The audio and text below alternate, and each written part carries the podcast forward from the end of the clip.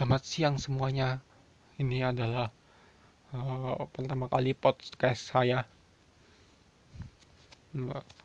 Pada kali ini saya mau berbagi firman Tuhan di dalam Wahyu pasal yang kelima ayat yang kedua, pertama dan kedua dan seterusnya, yaitu tentang gulungan kitab yang berada di tangan Allah.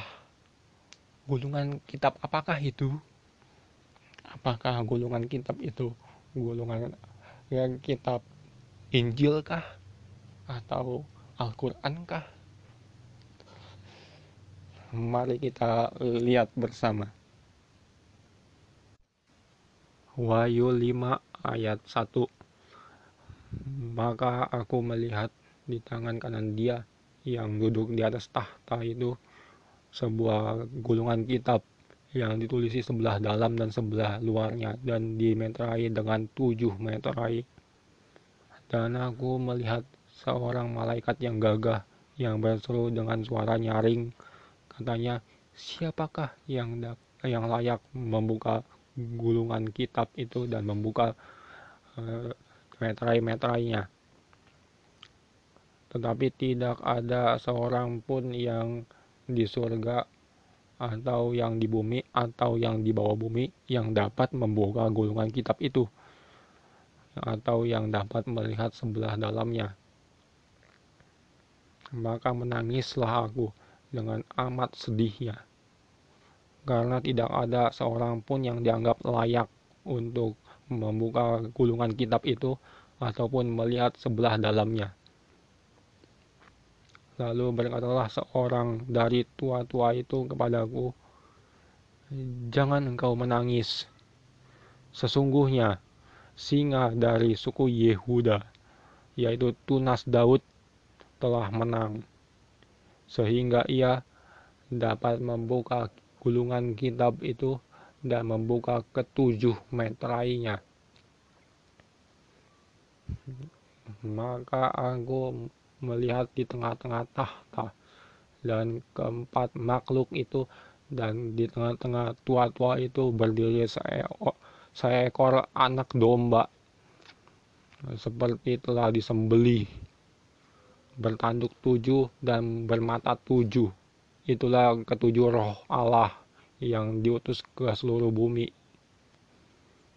Lalu datanglah anak domba itu dan menerima gulungan kitab itu dari tangan dia yang duduk di atas tahta itu. Ketika ia mengambil gulungan kitab itu, tersungkurlah keempat makhluk dan ke-24 tua-tua itu di hadapan anak domba itu, masing-masing memegang 1 kecapi dan 1 cawan emas penuh dengan kemenyan. Itulah doa orang-orang kudus. Ayat ke-9, di sini ayat yang ke-9 bilang, dan mereka menyanyikan suatu nyanyian baru, katanya, engkau layak menerima gulungan kitab itu dan membuka meterai-meterainya, karena engkau telah disembelih dan dengan darahmu engkau telah membeli mereka bagi Allah dari tiap-tiap suku dan bahasa dan kaum dan bangsa, dan engkau telah membuat mereka menjadi suatu kerajaan dan menjadi imam-imam bagi Allah kita, dan mereka akan memerintah sebagai raja di bumi. Maka aku melihat dan mendengar suara banyak malaikat sekeliling tahta. Makhluk-makhluk dan tua-tua itu jumlah mereka berlaksa-laksa dan beribu-ribu laksa, katanya dengan suara nyaring, anak domba yang disembelih itu layak untuk menerima kuasa dan kekayaan dan hikmat dan kekuatan dan hormat dan kemuliaan dan puji-pujian. Dan aku mendengar semua makhluk yang di surga dan yang di bumi dan yang di bawah bumi dan yang di laut dan di dalamnya berkata, bagi Dia yang duduk di atas tahta itu dan bagi Anak Domba adalah puji-pujian dan kemuliaan dan hormat dan kuasa sampai selama-lamanya. Dan keempat makhluk itu berkata amin. Dan tua-tua itu jatuh tersungkur dan menyembah. Dan di sini kan dibilang pada ayat yang ke-9, Wahyu 5 ayat yang ke-9-nya itu kan dibilang engkau layak menerima gulungan kitab itu dan membuka meterai-meterainya, karena engkau telah disembeli dan dengan darahmu engkau telah membeli mereka bagi Allah dari tiap-tiap suku dan bahasa dan kaum dan bangsa. Jadi di sini maksudnya kitab itu adalah kitab kehidupan Anak Domba. Yang berisi tentang nama-nama atau list orang-orang, daftar orang-orang yang ditebus dari bumi ini untuk diselamatkan dan menjadi suatu kerajaan di surga. Itu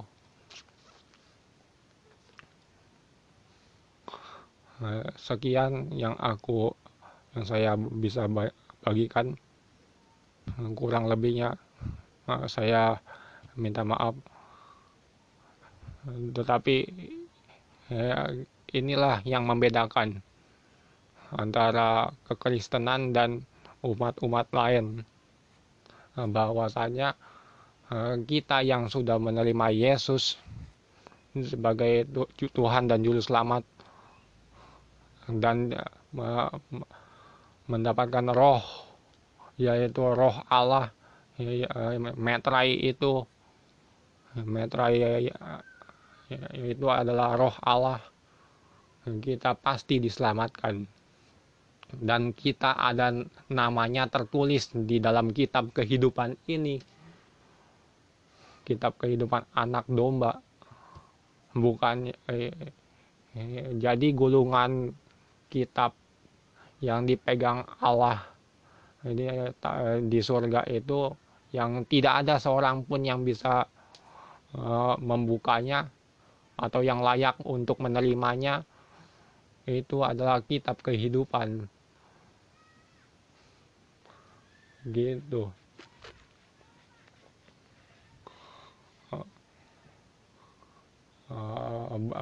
Jadi mesti ada orang yang berani, mesti ada orang yang layak untuk menebus semuanya kesalahan-kesalahan manusia dari awal dunia diciptakan sampai pada akhirnya. Dan yang layak untuk menebus semuanya itu hanyalah Yesus. Begitu. Di dalam namanya lah ada keselamatan. Itulah yang membedakan kita dengan umat-umat lain, bahwasanya nama kita sudah tercantum di dalam kitab kehidupannya untuk diselamatkan.